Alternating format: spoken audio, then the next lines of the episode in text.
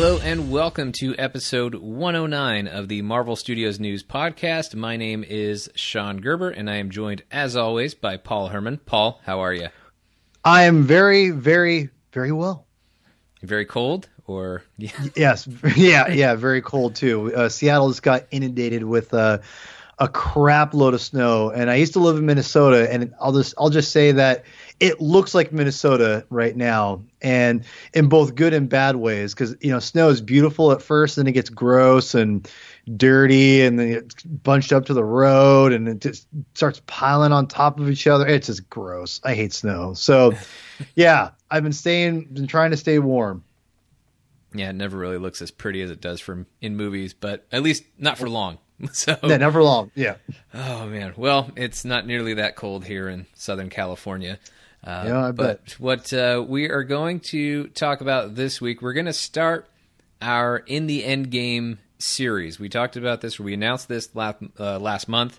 Last year, we did our Road to Infinity War, of course, leading into Avengers Infinity War, and we didn't want to just repeat that. So we want to talk about the end game, and we're going to talk about the end game for the various characters in the Marvel Cinematic Universe. We won't necessarily get to all of them, but we will definitely cover the original six Avengers and some others as we go on. And we're going to start off this week with Iron Man. And what we're going to do is we're going to talk a little bit about how our own relationships with the character have changed as a result of the MCU, as well as some of our favorite moments and the things that have stood out to us for the the arc that each character has been on. So in this case, it's going to be Tony and then we'll finish up by discussing what we see as the appropriate endgame for the character. So, similar to what we talked about a little bit in the Road to Infinity War, we talked about our journey to that specific film of Iron Man in 2008. But I think for a lot of us, Paul, I mean, I'll just start by speaking for myself. I, I certainly have become a much bigger fan of Iron Man as a result of the MCU, and I don't think I'm alone in that. It's not that I mm-hmm. wasn't a fan of Iron Man prior to the MCU. I was, but there were a lot of Marvel characters that probably would have gone ahead of Iron Man if I were to list my favorite Marvel characters 10 years ago, 11 years ago. Uh, Iron Man probably wouldn't have been all that close to the top of that list. And uh, I think what changed, uh, or what the MCU kind of changed, is it really took us inside this character. In some ways, there were some changes made with through Robert Downey Jr.'s portrayal and we've seen some of that matched in the comics to be a little bit more like Downey's performance. But I don't even think it's so much that there was anything wrong with the character in the comics because there wasn't. But I think what the MCU has been able to do so beautifully is really just tap into who this guy is and what makes him tick and put us on and, and allow us to really see this character go through change and go through so many steps forward, but also a few steps back as he tries to better himself throughout uh, his journey here in, in all of these films. Uh, but I, I can definitely say I'm a I'm a bigger fan of Iron Man today than I was prior to uh, to May 2008. What about you? Well, Iron Man was always one of those characters that was part of the the mainstream Marvel universe that I always associated with one of the upper tier characters. Right? You had Spider Man, Hulk, Captain America. Uh, you know, I always kind of viewed Iron Man and Daredevil kind of the same, where they're kind of like the they were. I always loved those characters, but they just were kind of Daredevil kind of was kind of down in the lower tier. Oh, because Captain America, you know, Daredevil and Iron Man had their own titles, and, and the right. thing was back in the day, Daredevil was always kind of like a hit and miss. It was it, it, sold decently well, but Iron Man always had a hard time, I think, catching on with with uh, consistently as far as a, a, a big readership. There was always changes with you know with those characters mm-hmm. in the in like the 80s and 90s, and I think David Michelinie, who brought in the Demon in a Bottle storyline, which we'll probably touch. I'm going to touch on a little bit later on in this uh, episode. Iron Man was was was kind of you know at one point was replaced by Rhodey Rhodey eventually became Iron Man in the mm-hmm. 80s. And the, if you read the Secret War comic book series and from the 80s, that is Rhodey, not Tony Stark. Tony Stark takes a break. And so Tony Stark kind of goes in and out of being Iron Man. And to keep kind of you know the viewership going, they could, they could, they would change the armor, but not as much as they do. I, would say nowadays, I feel like they change the armor like every three months. There's a new, or there's always a variation of what they're doing, which is not a bad thing. But I do miss the days of the uh, 70s and 80s where we had different armors and they, he'd stick with that armor for a while. my favorite, the Centurion, the red and uh, white armor or silver armor, if you will. Uh, that's one of my favorite armors that he ever wore. And he wore that for a couple years. Then he kind of went on to a back to his tra- traditional red and gold. And then he went, if you would remember the mid 90s cartoon, that he had that, mm-hmm. uh, where, where, he had the, what is it, the octagon kind of symbol? I'm not sure what you would call that, but it's like an octagon uh, on his chest plate instead of the circle that he usually had, which Centurion armor had the uh, upside down triangle. I, I always think. thought which that was... animated series is like the nuts and bolts armor because it just looked very mm. Looked very rigid to me. I mean, it's armor, so it's rigid anyway. But right, like, right, right. It, it no, just no, had yeah. a, it just kind of had a different look to it. But I, I guess that's. I mean, in animation, you're still drawing a lot of that stuff over and over again, but maybe it's still right. easier to do that than in a comic, right. in several comic book panels. But yeah, I yeah. always remember liking that armor, and I mean, for Iron Man, like he was always a cool character. I always liked Iron Man. I didn't, yeah, dis- yeah. I, I, didn't dislike him. Uh, I think it was just he never stood out to me in the way of. I mean, my favorite Marvel character growing up was the Hulk, so it's not like I was always just chasing whoever the most popular was. Hulk was pretty popular, but he was nowhere near as popular sure. as Spider Man. Um, well, yeah, but I mean, but, and, and, you and I grew up in the '90s, like well, yeah. I mean, '80s and '90s, yeah, which was dominated by I mean all of Marvel's been dominated by Spider-Man since the 60s but uh, yep. you know the X-Men really blew up mm. in oh, yeah. the 90s and uh, you know and this was the you know one of the biggest things heading into the Marvel Cinematic Universe is that it was you know so many fans so many Marvel fans who'd been growing up as comic book readers and watching animated shows and stuff like that the Avengers I mean now they're the biggest baddest most oh. successful superhero team in the world but they were second fiddle to X Men. Oh, for sure. They weren't even second fiddle. I know. They were I'm, like I'm being generous. Fiddle. yeah, I'm being generous by calling. Yeah, the event. Fi- yeah, yeah, like that. Well, and that's so. It's just so interesting to see Marvel kind of in that mm-hmm. place as they headed into the Marvel Cinematic Universe and and starting things off with Iron Man. And and I mean, we talked about that back in the Road to Infinity War episode, but nobody ever really seems to you know appreciate just how much of a gamble a lot of this stuff was early on. Yeah. So with with Iron Man, well, what I was trying to say earlier, I was doing a very good job. I apologize, but was fine. but th- thank you, Sean.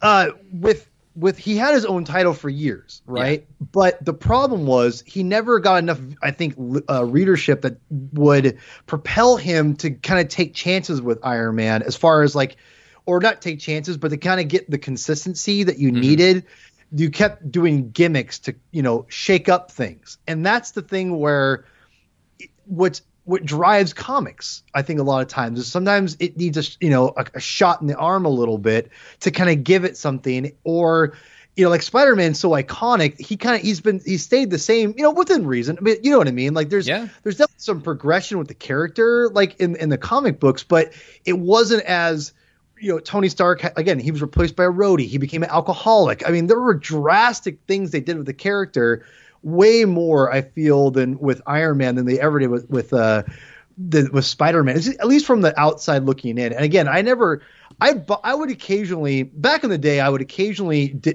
you know dip into different Marvel titles, but my consistent Marvel titles were always Spider Man, X Men titles. That means X Factor, X Force, New Mutants. Mm-hmm. But yeah, Spider Man, the X Men titles, Fantastic Four. I was a big Fantastic Four fan. And uh, Hulk. Those were my main, and I'd kind of go between all of them because I didn't make much money as a kid. I mean, my parents were going to buy me all those titles all the time. Are you kidding me? They'd be like, no. So, uh, so every once in a while, I, I probably talk, talked about this on the show before, but I would go to like to like a, a spinner rack at a 7-Eleven or a drugstore. I'd be like, oh, can I grab this comic? And always be one of the outliers, like the Daredevils or the Captain Americas or the Iron Mans or occasionally Avengers. I never was a big Avengers fan, and I've always been. You'll hear me on the old shows talk about a lot. I never, I never read a lot of Avengers stuff. I had some Avengers comics, but Iron Man just was never. I just felt like there was never enough that like got him over there just wasn't enough compelling things about him. They tried different things, and but they always the gimmick they always went to instead of character progression. And I, I keep saying character progression and or um, you know, yeah, character progression, or they go, oh, we need to change up the armor. Like they would try different things, but nothing would ever stick. So things were kind of constantly changing. Whereas, you know, Spider Man kind of stayed the same. And so with that, I, Iron Man never really developed past, I'd say, Demon in a Bottle. I feel Demon Demon in a Bottle was his biggest character def- defining moment in the comic books. And then after that, he became this this rich guy who fought, you know. Well, it finally gave it, Demon in a Bottle finally gave Iron Man a storyline that people who weren't reading uh, Iron Man comics would actually know about. So when you said Demon in a Bottle for Iron Man, people, mm-hmm. you know, you can say that to. I mean, certain people who have no idea about comics obviously would be excluded from that, but for people who know anything about Marvel comics and follow storylines and whatever, it gave Tony something that people could kind of latch onto, which is a very like post 80s Dark Knight Returns comic book thing to do is if you want to give a character a landmark story, you got to go dark in some way, and they did with Demon in a Bottle. Because um, I remember when when Iron Man first took off in 2008, uh, no pun intended, when that when that film you know was a hit, all of a sudden people were like, when are they going to do Demon in a Bottle? Are they going to do Demon in a Bottle? And yep, the reason yep. people were asking that is because it was the only Iron Man storyline they knew they had heard of. You know, mm-hmm. a lot of the people asked. Besides Armor Wars. Yeah, well, there's I mean, there's Armor Wars, there's Demon in a Bottle, there's Extremis, and you know we got a tiny bit of Demon in a Bottle, not really, and then we got mm-hmm. Extremis in in Iron Man three. But yeah, I mean, I think with Iron Man that, I mean, the it's there's no doubt about it. I mean, the character's profile, as will be the case for pretty much all of the characters we're going to be talking about in these episodes. I mean, Marvel Studios raised the profile of, of all these characters, and, and Iron Man is included. I think what's what's interesting though is in the way that, that Robert Downey Jr.'s portrayal has elevated Iron Man in the eyes of, of us and, and in the eyes of so many, it still hasn't really fixed some of the issues that Iron Man has when it comes to selling comics. This he still doesn't have one of the top selling titles, and probably never will, uh, because I think people love what Downey does with the character. They love what Marvel Studios does. He adds uh, clearly he adds an energy to it, a charisma that's just unmatched, and even though the comics have tried to give him more of that voice um, which I don't think there's as extreme of a difference between Downey's Tony Stark versus the Tony Stark prior to Iron Man. There's definitely a difference, but I don't think he became a completely different character or anything like that. Uh, but they've tried to amplify that voice in the comics, um, not always that successfully, but uh, it's still interesting that Iron Man is almost more of a movie hero than a comic book hero. Still hasn't really the success on the big screen hasn't really translated to comic book sales. Well, I would say part of that. I would say I would argue that Fraction's Run did that he did the best job of conveying uh, the Tony Stark from the movies into the comic book series. Yeah, and I think that he did, which I think is that's the best Iron Man comics to, that had come out. If you're, and I'm not a big Fraction fan. I think Fraction's highly overrated as a writer, and I'm sorry to say that, but the Iron Man stuff is not bad. It, it's it's sometimes hit and miss, but I'd say for the most part it's a hit. And I would also say that he got the voice, and he definitely helped propel Iron Man to a, a better sales at that point. Uh, but at the same time, but you're right. He, but I think part of that though too, Sean, is that I don't know if I think they've gotten the wrong writers for the character. Bendis did a pretty decent job, but he didn't amplify it enough to be a top selling book. And I think you have a point to where right now Iron Man is more of a movie hero than he is a comic book hero. I mean, his comic book is is be doing better than it would if he didn't have Robert, Zen- sure, Robert Downey Jr. Sure. performance. But at the same time, you're right. I don't know at this point right now. I don't think Marvel has figured out how to one capture the voice of of uh, Tony Stark with Robert Downey Jr but they haven't been able to write good stories with that character either. And I think because there's there's always this baggage of that there is there is a fundamental difference I think between the Tony Stark that we get in the comic books and in the film, and I and that's what kind of the end game. I think what this what the whole purpose of the end game thing for all the characters that we're, that we're doing is exciting because there is, I think there is enough differences that I don't know because part of it is there is a there is a finality to the Avengers. Oh, for you sure. know, there's yeah. So I think I think that's part of the problem is I think that because there is an ending for all these characters, they're able to do give them those character arcs. Whereas if you put that sarcastic person into that series now, it's hard to go back and retcon all those other stories that he wasn't really that sar- sarcastic joke jokey guy. No, you're I don't think you're wrong completely either that it's a huge departure. He always been a, he's always been a little sarcastic, mm-hmm. but the the reality of what Tony Stark does in I think in the films is fundamental somewhat fundamentally different enough to where it's hard to go back and say rewrite or not rewrite, but to kind of say, oh yeah, remember when Tony acted like this?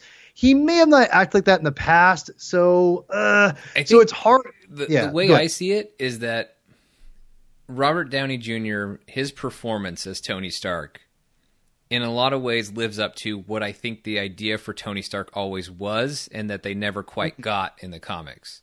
Mm, because I would read yeah. Iron Man comics and you know there'd be narration or other characters if it's Avengers or whatever and they would describe Tony Stark and when they would describe him as charming and charismatic and brilliant and all of these things, but his dialogue never really felt that way to me.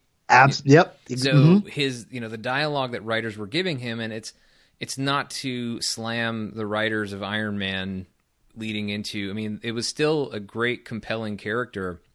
But there's great Iron Man stories out there. No, there, there are, and I'm I'm Armor Wars is try- great. Yeah, I'm certainly not trying to argue that there aren't. Um, but I think what Robert Downey Jr. gave is that you did you no longer had to be told that Tony Stark was charming, that he was funny, you know, that he was you know a ladies' man or whatever. Like he just lived it. He just was it. Mm-hmm. You know, he just embodied right. it, and that's. Mm-hmm because there's there's a certain amount of what Robert Downey Jr. brings to it that you can't write, and I, I, don't say that to slam the screenwriters of all the Marvel films. You know, whoever's written Tony Stark throughout all these movies, but there's a natural quality and, and energy that Robert Downey Jr. brings to it and that just comes off of him in his performances when he's on the screen.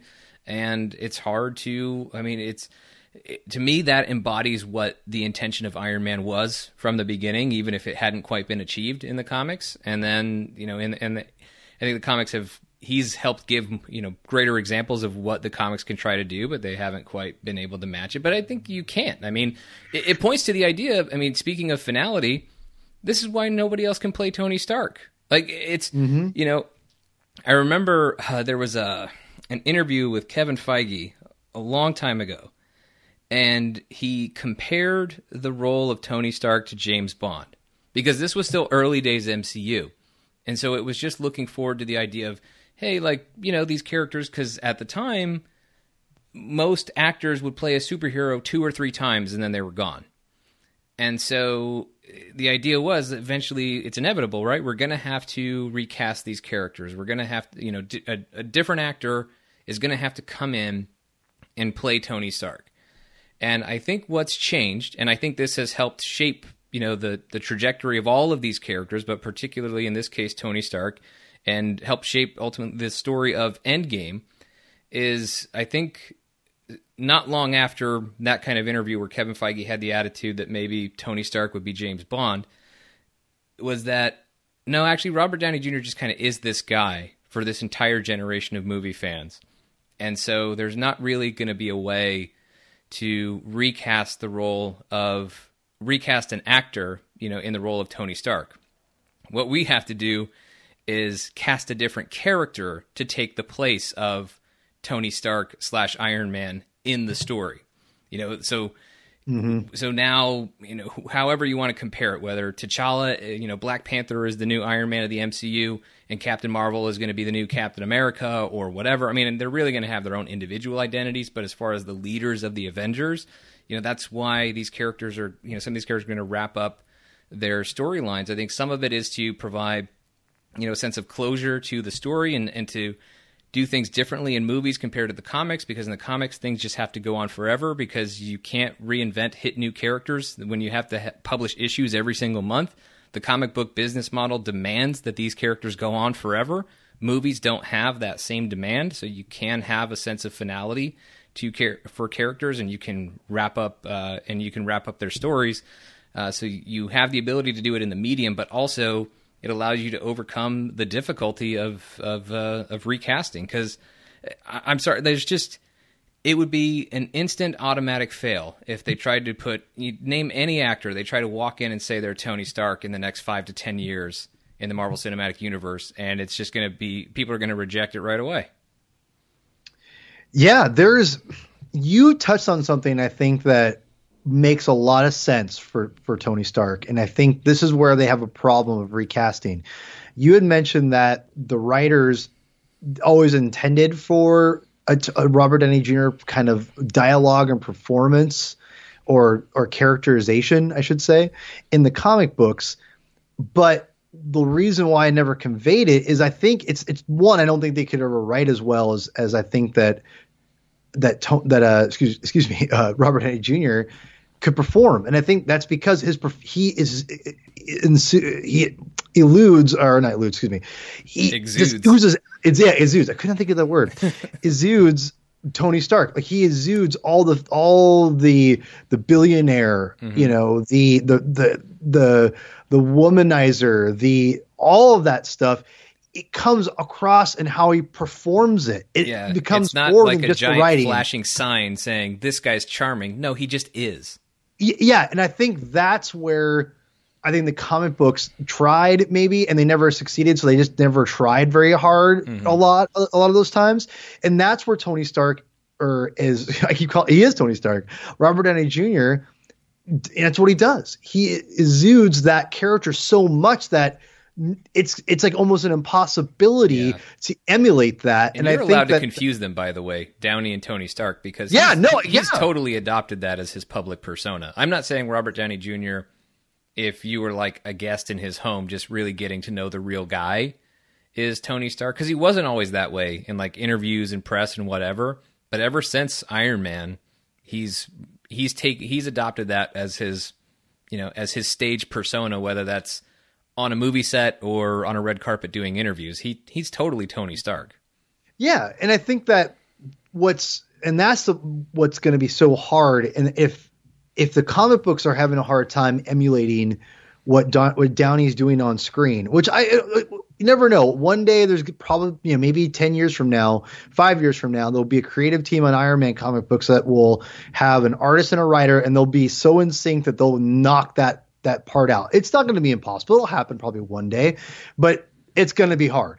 And what's even going to be harder, and I think even more impossible, is finding an actor that's able to go in and do that. And you know, we have things like the Ironheart character that are being Yeah. created that are essentially, I think, trying to set that up to have a different Iron Man character without having to replace Robert Downey Jr. It- it- to me, it makes sense Oh, because yeah. you don't can't you can't replace it and because of that it's like well instead of creating a different iron man and throwing in them in the, you know let's make it an iron you know a, a lady and let's make it you know and call a different character could but be- yeah, I mean in the in the Marvel Cinematic. Well, we'll get into we'll get into legacy stuff towards the end for Endgame. Um, but fair enough uh, you know, as far as just getting into the the character arc for Tony Stark, what I've found so interesting about Tony in these movies is ever since the first film, he has you know it's the the themes for Tony have been things like accountability, responsibility, that you know your your actions have consequences and you're still responsible for them even if you're not necessarily awa immediately aware of what all of those all the consequences are of your actions of your behavior. Him having to reconcile that you know he thought that he was just making weapons for the military and America was always right and, and uh, everything was so simple and then finding out that his weapons are being bought and sold on the black market to whomever and being used to harm innocents and all of that.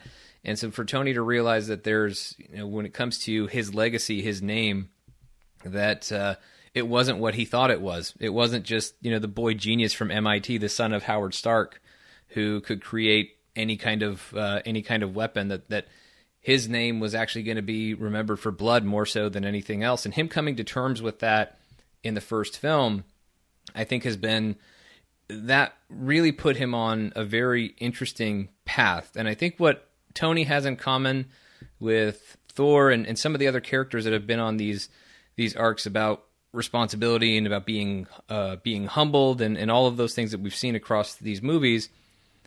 What's been very real to me about this is that the it's very much like how humans are as we try to better ourselves it's not like we have this constant upward trajectory where like once we decide we want to be better we're just slowly getting better and better and better and better and every day we're better than we were the, every new day we're better than we were the day before with Tony, what we've seen is we've seen regression.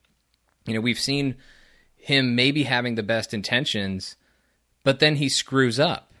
You know, he screws up in Iron Man 2 and ends up endangering a bunch of people in a really ridiculous scene fighting Rhodey.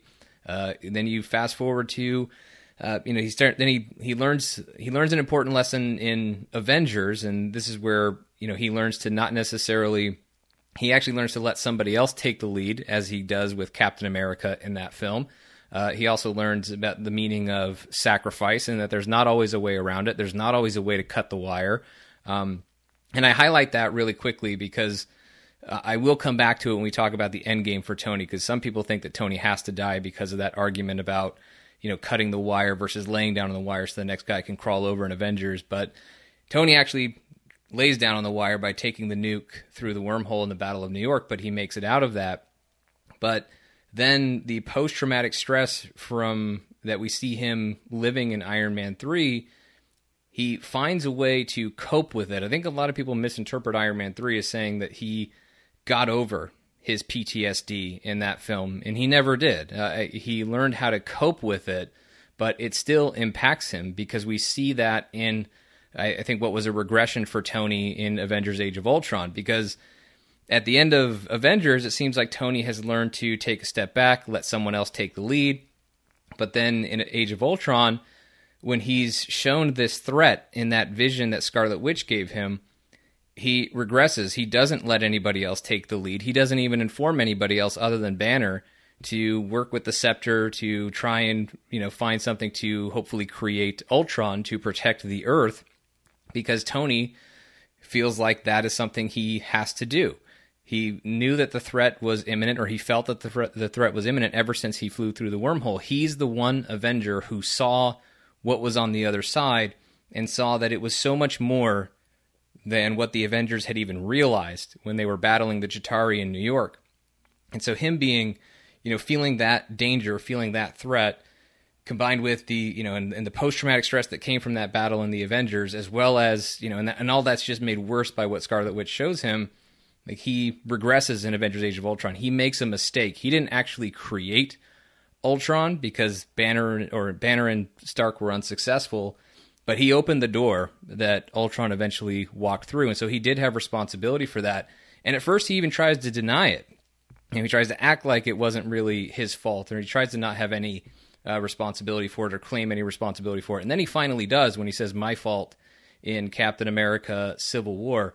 Uh, not to recap all of Tony through all of these movies, but you know, just looking at that track of all the way from Iron Man through Captain America Civil War and Tony Stark doing very good things and making progress and growing as he learns more about responsibility and takes more responsibility for himself and his impact on the world uh, but then also with those bad intentions, uh, because you know Tony hasn't been a do-gooder his entire life. So as he's learning to try and do the right thing, because uh, even when he tried to create Ultron, he thought he was trying to do the right thing, but going about it in the wrong way and not taking into account all the lessons he had he had learned along that path ends up having disastrous results. So it's been interesting with Tony Stark because I think he's done he's obviously done a lot of good things, but he's had some pretty bad screw ups along the way as well.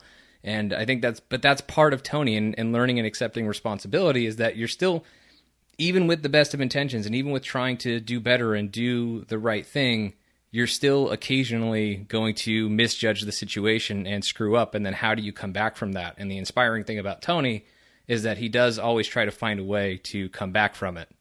Tony, w- with Tony, the development of the character to me, and again, I'm not. I don't remember the original comic book origin like off the top of my head, but I, but I, if I'm not mistaken, I believe that there was he's not responsible in the comic books. It's just he's on Vietnam, and he gets he, he's trapped. I, for, I forgot why he's there, but I don't believe it's he's there to make him a weapon or anything like that. He's more just kind of he's there. Uh, the friend saves him and then he has to, he makes the armor to help get him out of that situation and he kind of goes from there i don't believe he's there to make him a weapon or anything like that uh, if i'm not mistaken are you familiar with that original or i don't know the original origin story like that closely uh, sean is that not, am I not in accurate? terms of why why he's there but i mean i know yeah i don't recall all the specifics of it but i mean the point is, yeah, he's abducted, and it's it's in Vietnam, which was more of obviously of that era. It's Afghanistan in, in 2008, so it's it's a little bit different. But some of the core ideas are still there, in that it's the arrogant billionaire who has to take responsibility. It's, the first thing he's doing is protecting himself when he gets abducted, but then, uh, you know, I think in the movies, obviously, they've made it much more clear that he was shown, you know, of what he was shown and what you know the legacy the, you know what legacy his name was really going to carry uh, if he didn't change.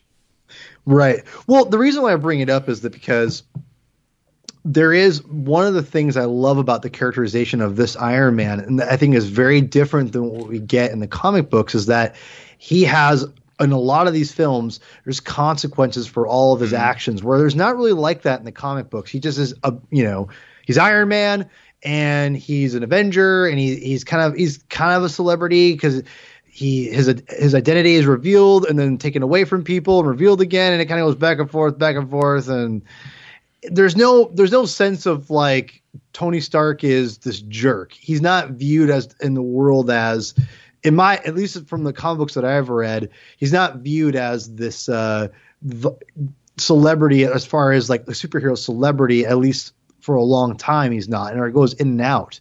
So what's really interesting about the films is that they give you a different sense of Tony that he has a sense of guilt to what he, he has a responsibility mm-hmm. now to take up and say I I am responsible for these mass these weapons of mass destruction that going in the wrong hands and I have to I have to fix that.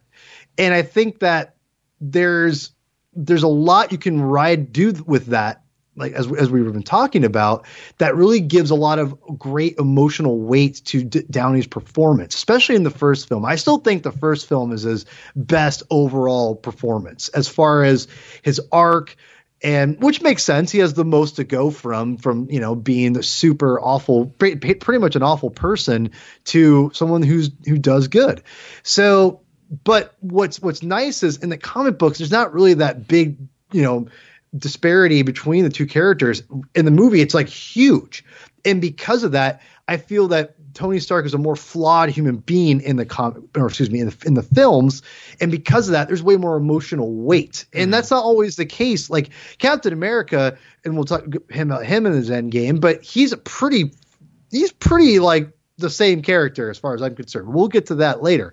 But with Tony Stark, he's so vastly different in that guilt is definitely writing him throughout these films. And it's a theme that you come to and there is there's not just the the the guilt that gets to him but he it, it gets to him and he, and he and he falls to it. And i think that's what's so interesting about tony stark's performance or did it again robert downey jr's performance as tony stark is because it is relatable because mm. he's not he's not captain america. How many people are like captain america that you know of in real life? Like Nobody. I mean, like, there's very. I mean, unless you're John Briley or Chris Clow. I mean, like, we happen to know two of them, but I mean, that's pretty much it. I mean, I can't. Before them, I don't really know anyone that was like that. So, I mean, to be, but Tony Stark, as far as his character and the things that he goes through in these films, they're relatable, and they're relatable all the way through his every film. Even Ultron, there is a regression in Ultron, and Ultron's not my favorite Marvel film, as, as we all know. And but I think you know, even though I want to bring this up, like in Iron Man three, you mm-hmm. have a, one of the things I will praise that movie for, even though I don't really think it's super great. I'd watch it over Age of Ultron, to be honest. Well, I'd, I'd edge it out because it has I'll- more characters. I'll watch edge both. it out. I don't care. Nah, whatever. Don't don't be like that. All right. But anyway, my point is though is that what I'll praise Iron Man three all day for is that I love the aspect of what what what would happen if you if you were a real person and fighting these gigantic things. And you get to see or you know you go into space and you see all these leviathan monster alien things flying at you and you throw a nuke up there. You're gonna have ptsd you know? Uh so uh um, so to me, it's like I love that aspect of Iron Man because that's not in the comic books, but it's in the films because Tony, I think, is portrayed in this way of he's this real person, and you see the progression of someone that you can relate to and someone you, you can kind of you kind of understand mm-hmm. as he makes mistakes through all of the films and all the things he goes through. You can understand why he goes back to drinking in Iron Man 2 and he becomes like kind of becomes a jerk because he's like he's just like he's losing control of his life. You know, it's be- because he embraced that celebrity status, he had nowhere else to go to. And that's the thing with with Tony Stark is that in this in these films he is that flawed character. He's more he's more of a flawed character human in these films and Downey does a great job of portraying that. And the films I think even though I haven't loved you know again all the Iron Man films I think uh they kind I like Iron Man 2 more than Iron Man 3 which is not not common for a lot of people. But even that said, I still love the progression. I think it's better than like let's say Thor's uh, as far as all the way through three films. There's more of a character progression of Tony Stark than there is of Thor, and I love that. And I think because of that, Endgame, it was even through. Uh, I think one of the things that uh, Infinity War does a great job in setting up Endgame is that you really have no idea where I think Tony Stark is going to end up because you set him up with could he have a kid? Could he have? Could he be stuck on Titan?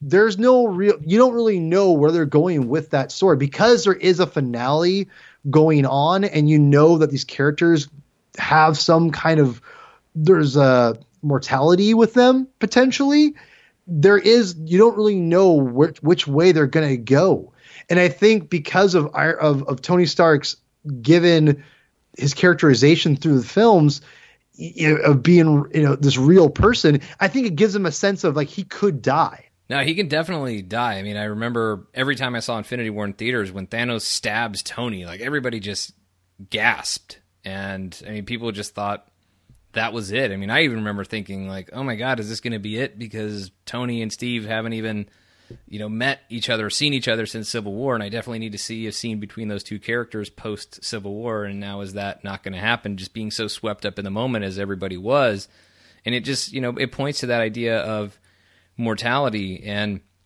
I think you know with looking at Tony's track record in in all of this before you know we get into the end game and dying versus what else could happen with him. I think when you look at this character and you know and I think Civil War is his finest performance actually from Downey. I mean as great as he is in all these movies from a general perspective, I think Robert Downey Jr. is really underrated for what he's done. As far as I mean, I know amongst fans we all love and appreciate his work as Iron Man, but I think when we look at like award body award giving bodies and those kinds of things, I, I think that Downey's really been overlooked for his work in the MCU, especially in the first Iron Man and then in Captain America Civil War, where you had this character who when we talk about this theme of responsibility for the character and also the progression and regression for this character. So you have Tony who learns to take a step back in the Avengers and then regresses from that in Avengers Age of Ultron. Now he wants to take a step back again in Captain America Civil War because he's realizing the mistake that he made and he's actually accepting responsibility for his part in Ultron's existence in Avengers Age of Ultron. So in Captain in Captain America Civil War, Tony jumps at the opportunity to have government oversight. And yet this is the same guy who back in Iron Man 2 was telling the United States Senate to go F itself because he had privatized world he had successfully privatized world peace. So that same guy is now leaping at an opportunity for government oversight. And a lot of times you might say something like that doesn't make sense, but in the Marvel Cinematic Universe, it makes complete sense because you've seen the progression that has led Tony Stark to this complete reversal of his mindset. And even though it's a reversal in that on that specific issue when it comes to government oversight, it's still the same track that Sony, that Tony is on because it's him still trying to figure out how do I best take responsibility for myself? How do I best serve this planet as I try to protect this world from the threat that I know is out there? Do I trust myself? And I don't think Tony really trusts himself because he says we need to be put in check, but I think what Tony's really saying is I need to be put in check. But he's so he his sense of failure when it comes to Ultron and the people who died as a result of Ultron and his feelings of responsibility for that have him not really even worrying about whether or not the Sokovia Accords are the best version of government oversight. It's just here's government oversight, a bunch of people want it, a bunch of countries that are signing these accords, so we're just going to do it. He's already made up his mind before the Avengers even discuss it because you know black uh, natasha even says you're being uncharacteristically non-hyperverbal. And steve says that's because he's already made up his mind. So once again here's tony making up his mind without consulting the rest of the team but he still wants to have some sort of oversight. Uh, but he just he's leaping at this opportunity without even really considering if this is the right way to go about it because government oversight isn't inherently a bad idea but that doesn't necessarily mean you take the you leap at the first idea that comes along. And now that's not to say that all of Civil War is Tony's fault. Steve has responsibility in that as well, and we will talk about that when we get to Steve's Endgame episode. But it's still this progression of Tony of trying to figure out what it means to take responsibility for himself and what it means to try and save uh, to try and save this world. And that responsibility takes a different form in his relationship with Peter Parker, which starts in Civil War, where you have this mentor and, and father figure type of relationship. And that's a different kind of responsibility for Tony. It's one thing to be responsible for yourself as an individual. It's also another thing to be responsible for the entire world in the abstract. But when you're trying to be responsible for one specific person, like Tony is for Peter, we see how that freaks him out. Like when Peter makes that joke when he's on when they're on the Q ship of if anything, you know, the suit's intuitive. I'm still here. If anything, it's your fault that I'm here. And Tony absolutely loses it for a second there because Tony does feel that responsibility for Peter, and that's a different kind of responsibility than he's used to feeling. But what we see with Tony all the way through Avengers Infinity Wars, we see a guy trying to figure out how to do the right thing. And he does the right thing a lot of the time but then he has some missteps. He has errors in judgment. And then he also has things that, even though they have the best intentions and they're not really the wrong thing to do, they still backfire on him. I mean, it was his plan to go to Titan and to catch Thanos by surprise. And it almost worked, but they didn't win. All the way up until the point where Tony almost died, Doctor Strange gives up the time stone, and then we just see the complete and utter devastation on Tony's face. And some of that is because of what just happened, because Peter Parker faded to nothing in Tony's arms. But there's also the realization that Tony's having. He knows what the he knows what's the happening right here. He knows what this latest loss has cost him. He knows that half of everybody on Earth is dead, half of everybody across the universe is dead. So Tony, who's been on this entire track of responsibility, accountability, and trying to save the world from a threat that's been in his head since he saw it when he went through the wormhole in Avengers. It's all led to this moment, and it's all led to defeat. And you know, seeing him feel that in Avengers Infinity War and seeing him still feeling that in a lot of ways in the Avengers Endgame trailer really points to some very interesting things for Tony because you know we talk about the idea that it's there's a sense of finality and he could die I think, Paul, that there are a lot of other things, and we'll get into them as we talk about it here, but I think there are a lot of options for Tony's endgame outside of death. Yeah, I think that there's, we have touched a lot about, a lot about this with the idea of Robert, Robert Downey Jr. slash, you know, in Tony Stark's role being more of a mentor, more of, of a behind the scenes kind of guy where he's, if you remember the original Civil War comic book series where he becomes the director of Shield, something like that. that's where you probably could see Tony become a part of. He becomes the new Nick Fury. What you know, who knows what happens to Nick Fury after this? Maybe he dies and and maybe he replaces him and he that way you could still have Tony Stark in the movies and maybe eventually sometimes suit up as Iron Man here or there, but really you could keep him you could keep him on the sidelines in that capacity where you wouldn't need to be Iron Man and other you know I always like that idea of of, of Tony Stark going into work for Shield and the, or becoming the director of Shield and then he would uh, supplant or uh, give supplant them with uh, iron armor and things like that. So you'd have like Shield agents with Iron Man armor. That that always always really intrigued me. Or if you remember, this is kind of a deep cut. If you guys remember the Guardian uh, armor, it's, Tony Stark didn't design it, but it's a green armor for like the uh, the jail or the the super the super villain cells. Um, where they would uh, like like Venom. Venom usually fought them a lot. Um, I think they're uh, if you you know which one I'm talking about. It's like it's in the mid '90s. Uh, like I don't know if it's a raft or, but they're they're called the. I think they're the Guardian armor. Do you know okay. which one I'm talking about? No. Like they're they're it's more prominent in the 90, mid '90s, and they're they're they're, they're these guards and and kind of like policemen that would wear this armor when they would take on like Venom or or something or a super powered villain. And it, it, pretty it became pretty common. It's not as uncommon now. And I'll I'll try to. I think I kind of know what you're talking about. I'm just trying to remember like a specific look of it.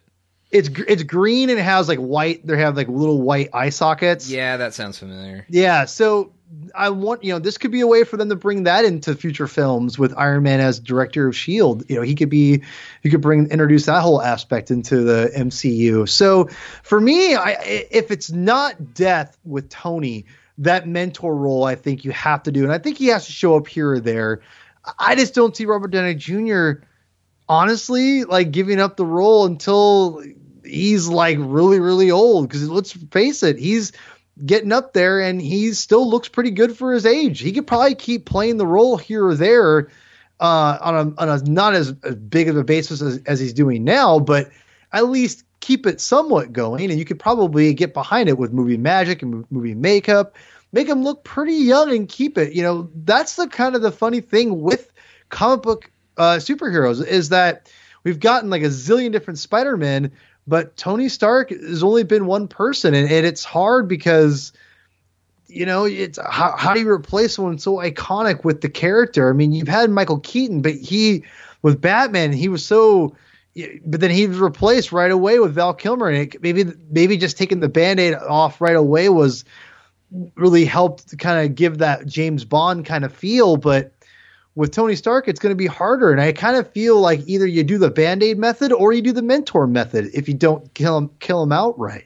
So that's kind of where I'm at right now. I think that there's his end game is going to be surviving and probably having a child and all that, you know, getting married. Stuff.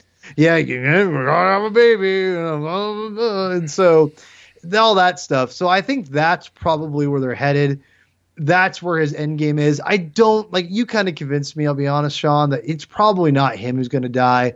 I wouldn't be surprised if he died, but because I thought he was I thought he, he could die. He, he could die. Like it's it feels like everything is being set up uh, in in my mind. I feel like the story is is setting us up to believe that Steve dies and Tony lives.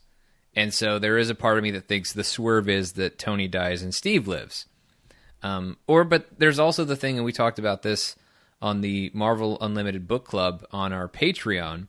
And uh, speaking of our Patreon, Paul, before we wrap up this episode, we're still yes. several minutes from wrapping it up, but I do want to take a moment to thank Jordan Bentley and Jose Pereira. They are the latest patrons over at patreon.com slash Marvel Studios News, where we have all kinds of exclusive content. You could hear episodes like this one 24 hours before the rest of the internet gets it. We have a daily podcast, multiple Q&A episodes. We have a Discord server where we talk about all kinds of things, and Paul leads comic book discussions there. Uh, we have the Marvel Unlimited Book Club that we talked about before, where we talked about the Thanos Imperative, and uh, we talk about comic books every month. But uh, the Thanos Imperative is a story that maybe has some clues as to how things could end for certain characters in Avengers Endgame. But we brought up that possibility of Tony and Steve dying together you know, making the sacrifice play together. So I do think that's certainly the, the potential is there. Where I disagree with a lot of people is for those who say that Tony has to die because his entire arc has been building to him sacrificing himself. He satisfied that in the Avengers. You know, Steve said you would never lay down the wire and let the next guy crawl over you. And Tony says, I think I would just cut the wire. And Steve says, well, always a way out. Well, Tony didn't actually take a way out. He flew through the wormhole with a nuke, you know, with a nuclear bomb, thinking that was going to be it. He didn't know, and he had zero expectation that he was going to survive. He thought it was a one way trip, and he just so happened to make it out of the wormhole alive. But he proved already that he was willing to sacrifice himself. So I don't think the story he could it could happen in Avengers Endgame, but I don't think the story demands that that be the case. When I look at Tony's Endgame, I think more about Tony doing something that he hasn't been able to do as a result of this arc. He he has been challenged with the idea of whether or not he would sacrifice himself and he's proven he would do that. One thing he hasn't really proven is that he can actually step back.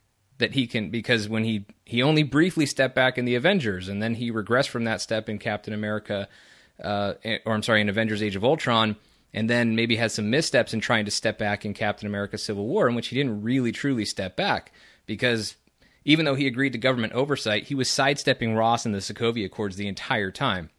So he wasn't really honoring that. And, you know, when it comes to him being Iron Man, he, you know, his way of dealing with his post traumatic stress was to build a bunch of suits in Iron Man 3. He blew them all up and said he was taking a step back at the end of that film, but he didn't. He was right back in Avengers Age of Ultron. You know, he was helping the Avengers wipe out Hydra and locate uh, the scepter in Avengers Age of Ultron. And then in Captain America Civil War, there he was saying that he and Pepper were on a break because he can't stop. He doesn't want to stop being Iron Man. And, you know, they set that up in the beginning of Infinity War as well with that conversation about Pepper, and where she's saying that you can dream about having kids all you want, and we can do this wedding, but if you really wanted to have a kid, you wouldn't have that arc reactor with nanoparticles on your chest. You don't need it because you fixed your chest. You had surgery. You don't need the arc reactor anymore.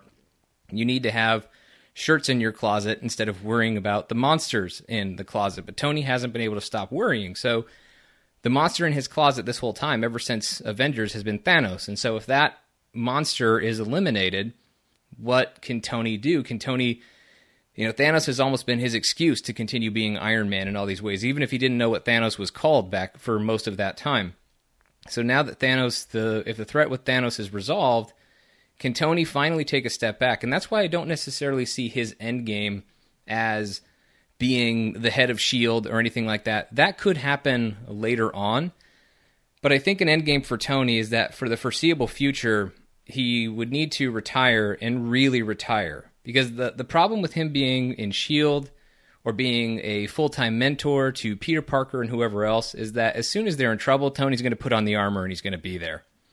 And so the only way that Tony can really truly take a step back is to actually hand the reins of the Avengers to someone else or multiple someone else's.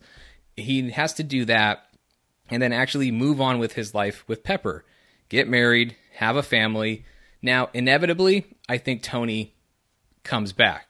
But to provide a sense of finality for Tony without necess- as an alternative to killing him, I think it is retirement, moving on with his life with Pepper, and actually being gone for a significant period of time in the Marvel Cinematic Universe as an active Avenger or even as a mentor, maybe pop up and have a cameo here or there, but make it very clear that he is not going to be involved in this, that he's letting other heroes, you know, take the stage and it's their turn to step up and, and save the world whenever it uh, whenever it's necessary. I think that's the next move for Tony. And then, you know, five years down the road or something like that, something inevitably happens and Tony gets back into the action, uh, which is fine. I think you can still, I think it still counts as a sense of finality as long as there is a change that that lasts for a significant period of time. It doesn't have to be a permanent ending to the story, unless of course it's death. So I, I think that's what I see as the end game for Tony is a much more serious retirement as, as opposed to what he's had previously in, in other films like Iron Man three. That's the that's what my that's what my gut tells me for Avengers Endgame is, or that's what my gut tells me is the end game for Tony Stark at this point. But now watch me see the movie in April and be totally wrong. Yeah, I I, th- I think that there's I don't know if you can retire un- unless Robert really is does want to move on from the character, but I don't get that impression from Robert Downey Jr. I think he's really embraced being Iron Man and enjoys being Iron Man, and and I think from all the benefits of being Iron Man, that means the financial part of it, the all that stuff. I think he loves it, and I don't think, and that's nothing wrong with that at all. And I think that's where I think he won't fully retire. I think he'll always have that suit there. Maybe I'll be wrong, but that's where I think his Well, end game is. has to, but I think it's a different thing if they, if Feige is telling Downey, "Hey, man, like we need you to take a break for five years. Like we are going to bring you back, but we do need you to take a break because like we need what's happening here to mean something."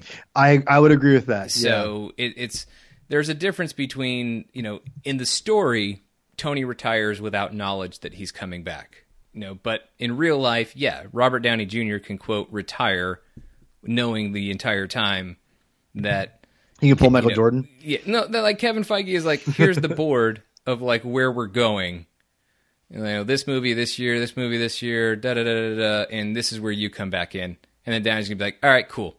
Like, I, I could totally see that happening with uh, Downey in this because I, I don't know, I, I just it gets really hard for me to imagine Tony continuing to be a regular presence in the MCU immediately after Avengers Endgame. Uh, I think he moves on in some way, takes the step back that he's never really been able to uh, in this entire time in the Marvel Cinematic Universe. He successfully does it, at least for a while. He will be more successful than he's been in a long time. You know, this will be his most successful retirement ever. Uh, until inevitably it, it ends prematurely because something is going to bring him back into the action. But I do think it's I do think it's a while before we see Tony Stark playing a, a big role again in the MCU after this film. Yeah, I like I said, I I would really really like to have him be that Nick, new Nick Fury like character, but like you said, I mean, he could retire. I mean, but, but we've I- already got Nick Fury being Nick Fury in Spider-Man: Far From Home. That that's a very very very good point. So there, it kind of contradicts what I say, but maybe, but something along those lines where maybe him and Fury are working together, but something like that. You, never know. And we, for all we know, Nick Fury and Far From Home could be an LMD. Yeah, we no, we you're right. Could be LMD, could be a Skrull, could be chameleon, could be anything. We don't know. Mysterio, yeah, we don't know. We we don't know. Um, but yeah, I, I lean towards retirement as the end game for Tony Stark. So I guess that makes it my official prediction in this end game series. Uh, is your prediction the head of Shield or or similar by I the would end say, of Endgame? yeah, I, w- I would say my my end game for Tony, if I'm a betting man, he'll do some kind of mentor leadership role within the Avengers, but not not on the team formally, Yeah. but like something like that where he'll be consulting and like a General Thunderbolt Ross kind of a like method, or between how about this? Somewhere between Thunderbolt Ross and Nick Fury, somewhere between there. I think he. I don't disagree with you that he ends up there years from now, but that's not what I see as his end game for this era of the MCU. I Fair think enough. it's. I think it's retirement. I think something. I mean, now I'm going years past Endgame, but if we ever get to a point where something happens to Nick Fury, then maybe Tony comes back in that kind of role. Or maybe if somebody like, I mean, granted, this all depends on deals between Marvel and Disney and Sony, but if Norman Osborn starts running some things in the Marvel Cinematic mm-hmm. Universe, then Tony coming back to give Norman Osborn the boot, that's something that I could see happening. Well, that's w- much more in the long term of the MCU. I don't think, I don't see Avengers Endgame ending with Tony Stark having his having an immediate active role, even as a mentor when it comes to the Avengers. I, I think his number one job when he uh, at the end of Avengers Endgame is going to be well two jobs that of a husband and that of a father. I think that's you know and just being retired. That's that's the end game that I see for uh, for Tony. So really fast, Sean, can can we talk about potential Norman Osborn in the Patreon credit scene uh, in addition to what we're talking about? Sure. Yeah, we will go ahead and we will continue that thought on our Patreon. So, as Paul was referring to, thanks for the segue. No problem. As I mentioned moments ago, we do have a Patreon that has exclusive content. That includes Patreon credit scenes where we do bonus conversations in addition to main episodes like this one, and those are available for just a dollar a month, which also gives you access to shows like this one 24 hours before the rest of the internet. So on the Patreon credit scene, we'll continue this thought on Norman Osborn, and we will also talk about the Marvel animated series that are going to be coming to Hulu. And for more information on all of the exclusive content that we have on our Patreon, as well as our Discord, head over to patreon.com slash Marvel Studios News. And then if you just want to keep up with us on our website, marvelstudiosnews.com. Socially, it's at Marvel Studios News on Facebook and Instagram. And then on Twitter, it's at Marvel Newscast. Paul, where can they find you? sorry. You can find me on Twitter at Hermann22 with two N's, aka P Thug, and my other uh, Star Wars podcast, The Saga Continues, and Blaster Cannon. And you can find me on Twitter and Instagram at Mr. Sean Gerber, Sean spelled S E A N. You can also find me on my Star Wars podcast with the great John Beerley, Fandalorians, and it's at Fandalorians on Twitter. So for Paul and for Marvel Studios News, I'm Sean. Thanks for listening. We'll see you next time.